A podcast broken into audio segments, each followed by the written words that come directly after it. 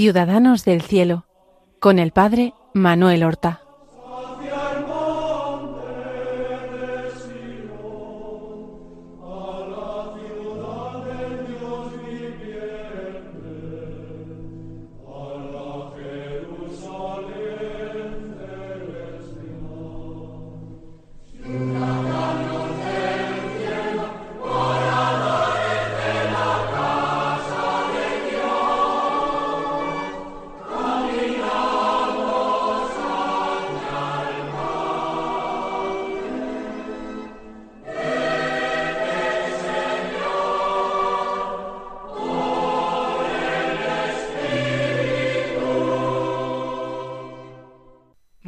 Buenos días, queridos oyentes.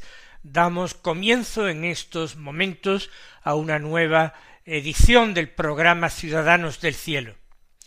Un programa que en la pasada semana eh, dedicábamos a San Felipe de Neri, este santo del siglo XVI cargado de humanidad, rebosante de humor, con entrañas de misericordia un santo que tuvo dos grandes intereses apostólicos en su existencia.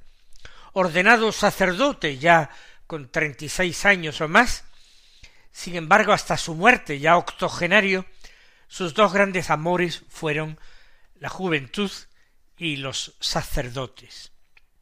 Cuando digo juventud me refiero a niños, adolescentes y también jóvenes de todas edades, particularmente los más desfavorecidos, pero también se veía rodeado de hijos de casas nobles que se sentían irresistiblemente atraídos por él y lo acompañaban en sus procesiones o peregrinaciones. Ahora hablaremos de ellas inmediatamente. Y con los sacerdotes será el fundador de la congregación del oratorio, aunque él siempre rechazó ese título de fundador, más aún no quiso y se opuso que la congregación eh, de sacerdotes, la, congregación, la congregación de, del oratorio, se extendiera fuera de Roma a otras ciudades o a otros países. Para él era una cosa muy sencilla, que no merecía la pena ser eh, exportada y que funcionaría simplemente en el grupo de sacerdotes con la que se había constituido y nada más sin pretensiones de continuidad. Vamos entonces a detenernos en estos dos aspectos de su apostolado. Primero de su apostolado como seglar. Ya hemos recordado que se ordena ya con treinta y seis años o algo más. Después, su apostolado como sacerdote. Empecemos por el oratorio. El oratorio de niños, el oratorio de jóvenes. Tiene Felipe un corazón apostólico muy grande. Al final del programa de la pasada semana, yo recordaba que la noticia de las hazañas misioneras de San Francisco Javier había llegado a Roma y había llenado de celo apostólico el corazón de Felipe Neri, que incluso pensó en hacerse jesuita con tal de poder ir destinado a las Indias. Parece que una revelación del Señor le indicó que no, que debería quedarse en Roma y entregarse en cuerpo y alma al apostolado en aquella ciudad que en aquel momento era decadente, que estaba llena de pobres, estaba llena de miseria, estaba llena de ignorancia y de pecado. Nada que ver con la eh, Roma imperial, pero ni siquiera con ciertos aspectos o momentos de la Roma medieval. Otras grandes ciudades italianas eh, se llevaban la palma y eran las capitales culturales. Eh, tanto Florencia, particularmente de donde venía San Felipe Neri, como el mismo Milán, Venecia, eran focos de irradiación cultural, pero Roma estaba verdaderamente apagada, aunque seguía siendo la capital de la cristiandad y el lugar donde residía el vicario de Cristo, el santo Padre el Papa. Pues, ¿qué hizo con los niños? Primero, insisto, siendo seglar y después sacerdote. Él vivía en la calle, hasta tal punto vivía en la calle que siendo ya sacerdotes, eh, él celebraba la misa al final de la mañana y desde más temprano pues se ponía a confesar. Pero cuando no venía gente a confesarse, se salía a la puerta de la iglesia y allí se recostaba contra la pared y procuraba saludar a la gente que pasaba o entablar conversaciones con conocidos o también con desconocidos. Ya digo, esa simpatía y ese conocimiento que todas las personas que pasan por allí inmediatamente lo reconocen y lo identifican. Así ganó también muchos corazones.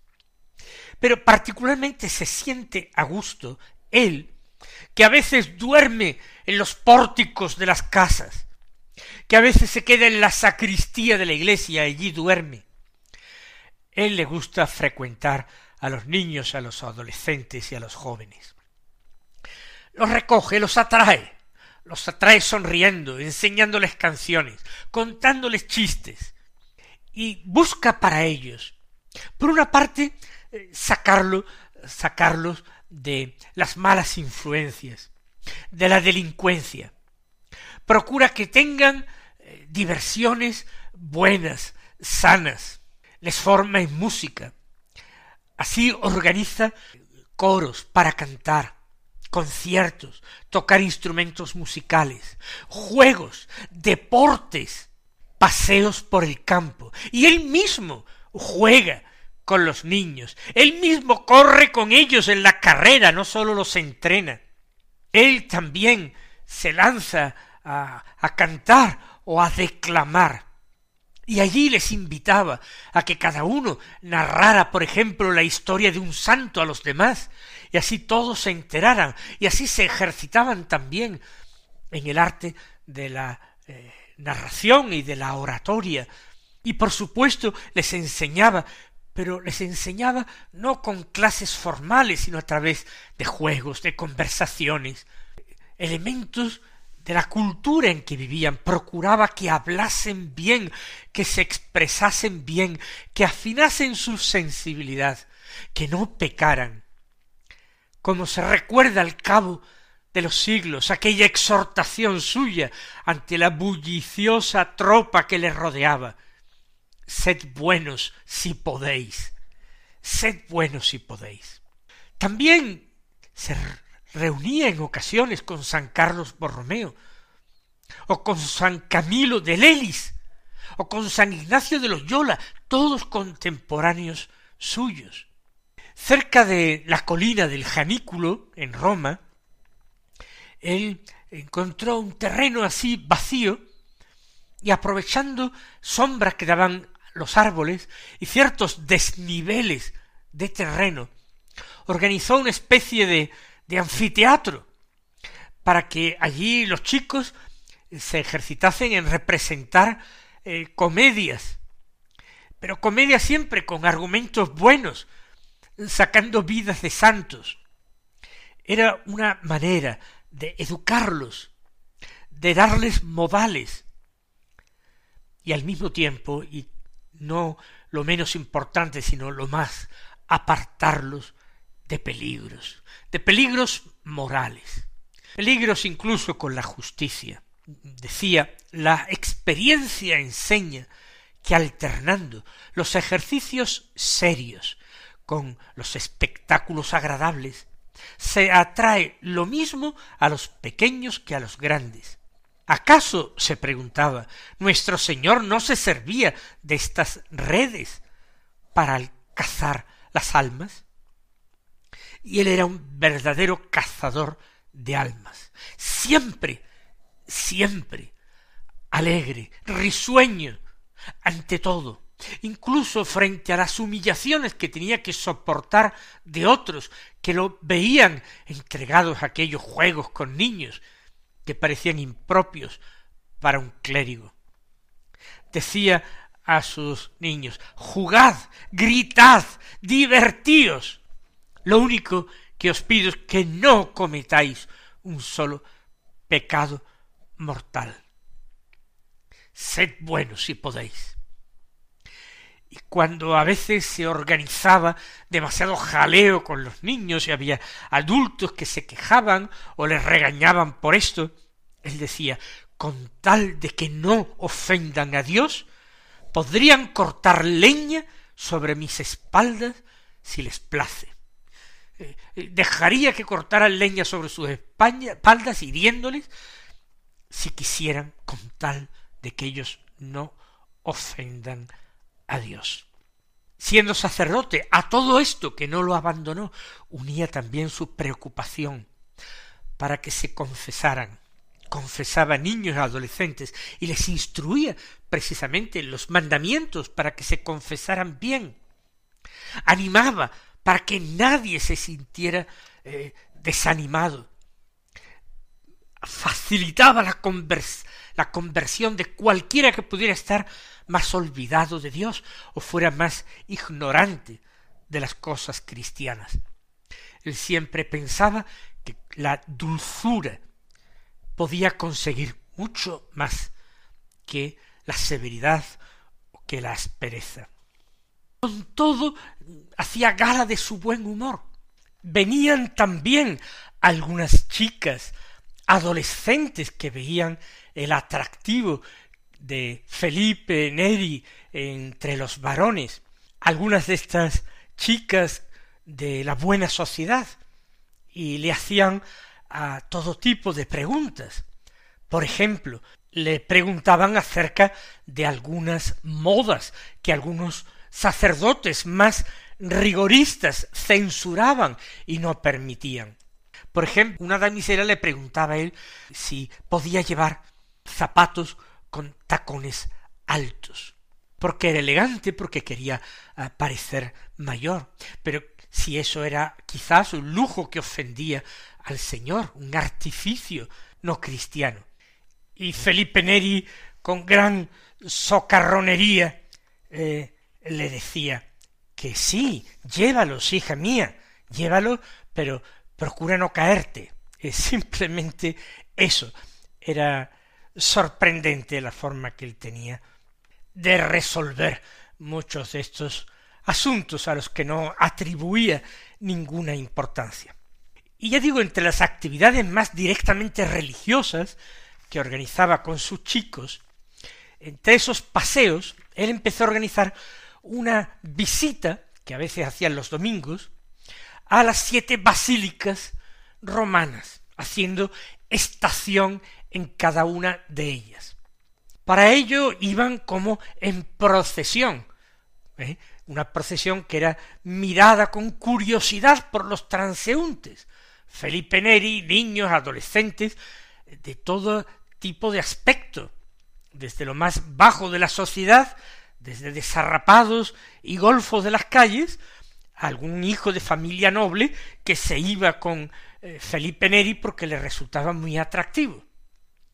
Y ellos iban cantando canciones que ensayaban primero y luego visitaban la iglesia, la grandeza y la belleza de esas iglesias, y rezaban en ella algunas imágenes al Santísimo Sacramento del que también era Felipe Neri tan devoto, y luego, en torno al mediodía, iban a una viña que era de un conocido de Felipe Neri, y allí en la viña parece que habría sombra también, se ponían y tenían su, su comida, su almuerzo y sus juegos, etc.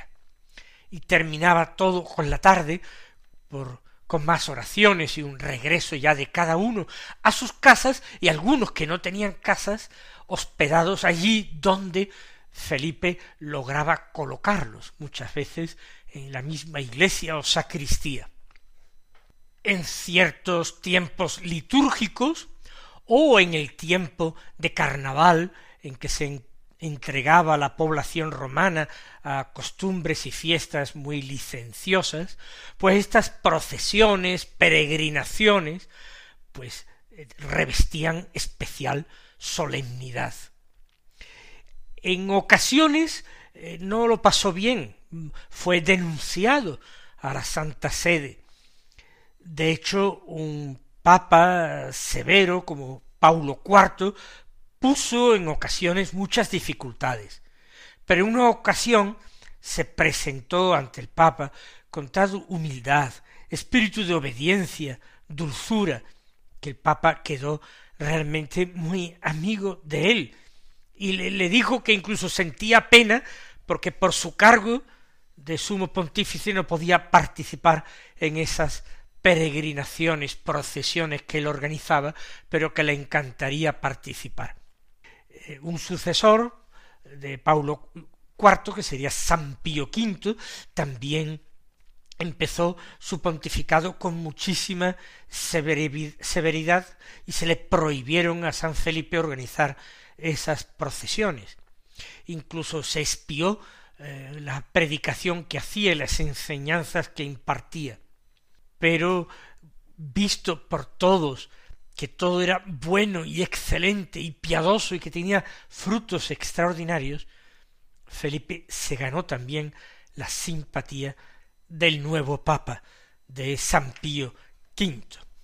Pero, ¿y qué hace con los sacerdotes Felipe Neri?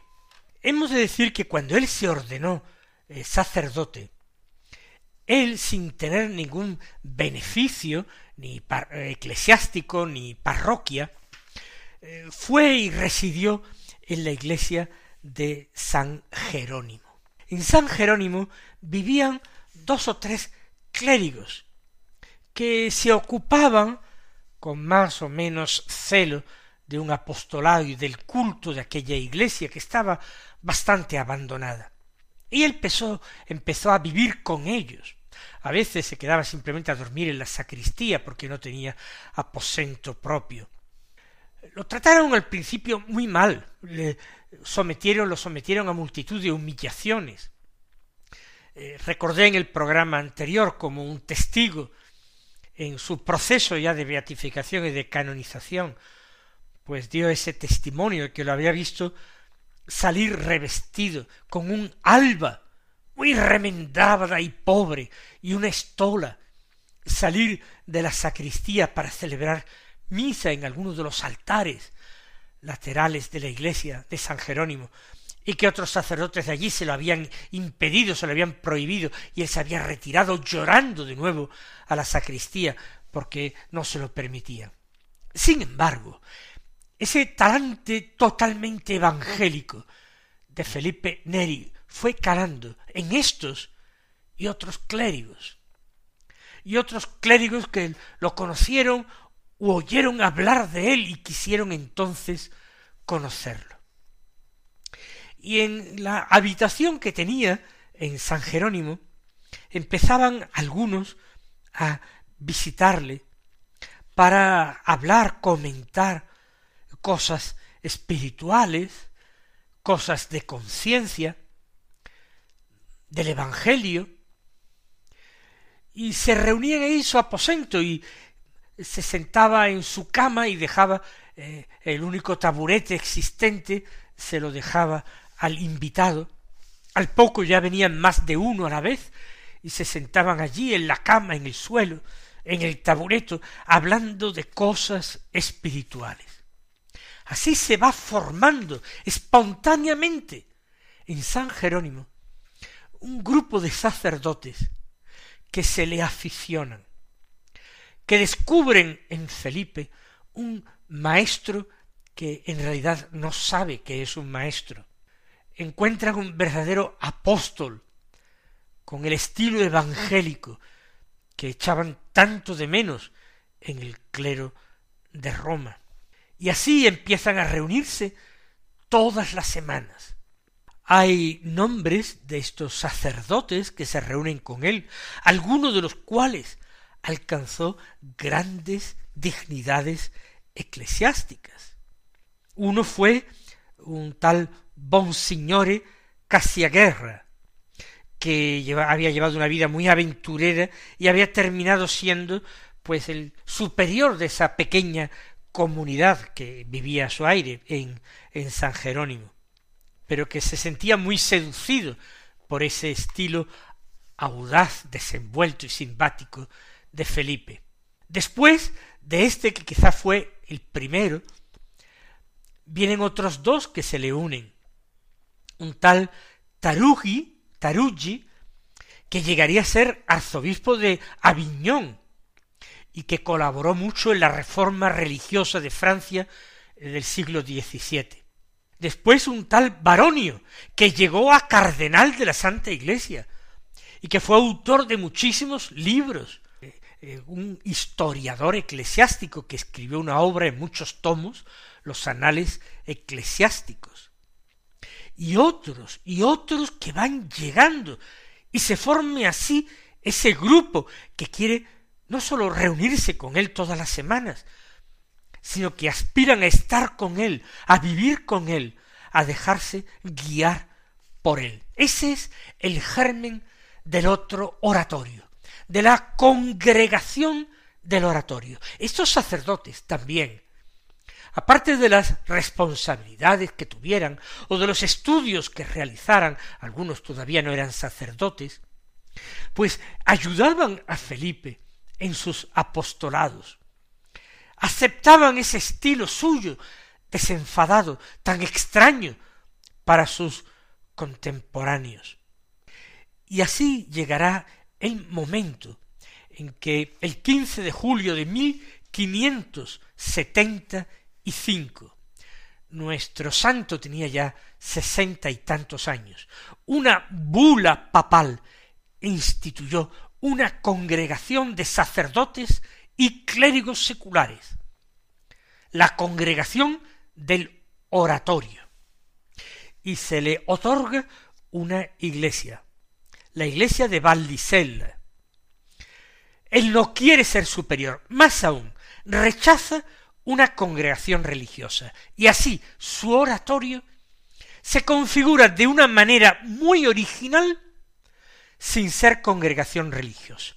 Tienen vida común, prestan eh, obediencia a la autoridad de un padre o superior, un prepósito que ellos eligen cada tres años. No tienen votos de ningún tipo.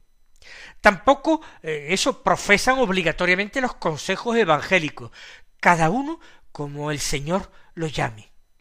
Y se entregan al celo por la salvación de las almas, a la oración, al culto eucarístico sin constituir jamás una orden religiosa, una congregación religiosa de votos. Y así subsiste hasta hoy.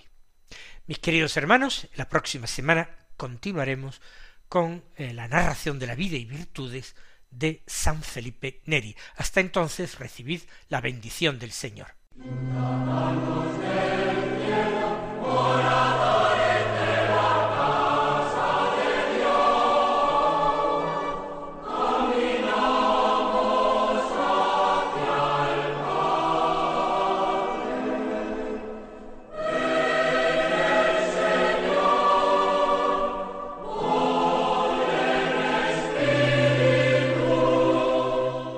Han escuchado en Radio María Ciudadanos del Cielo con el Padre Manuel Horta.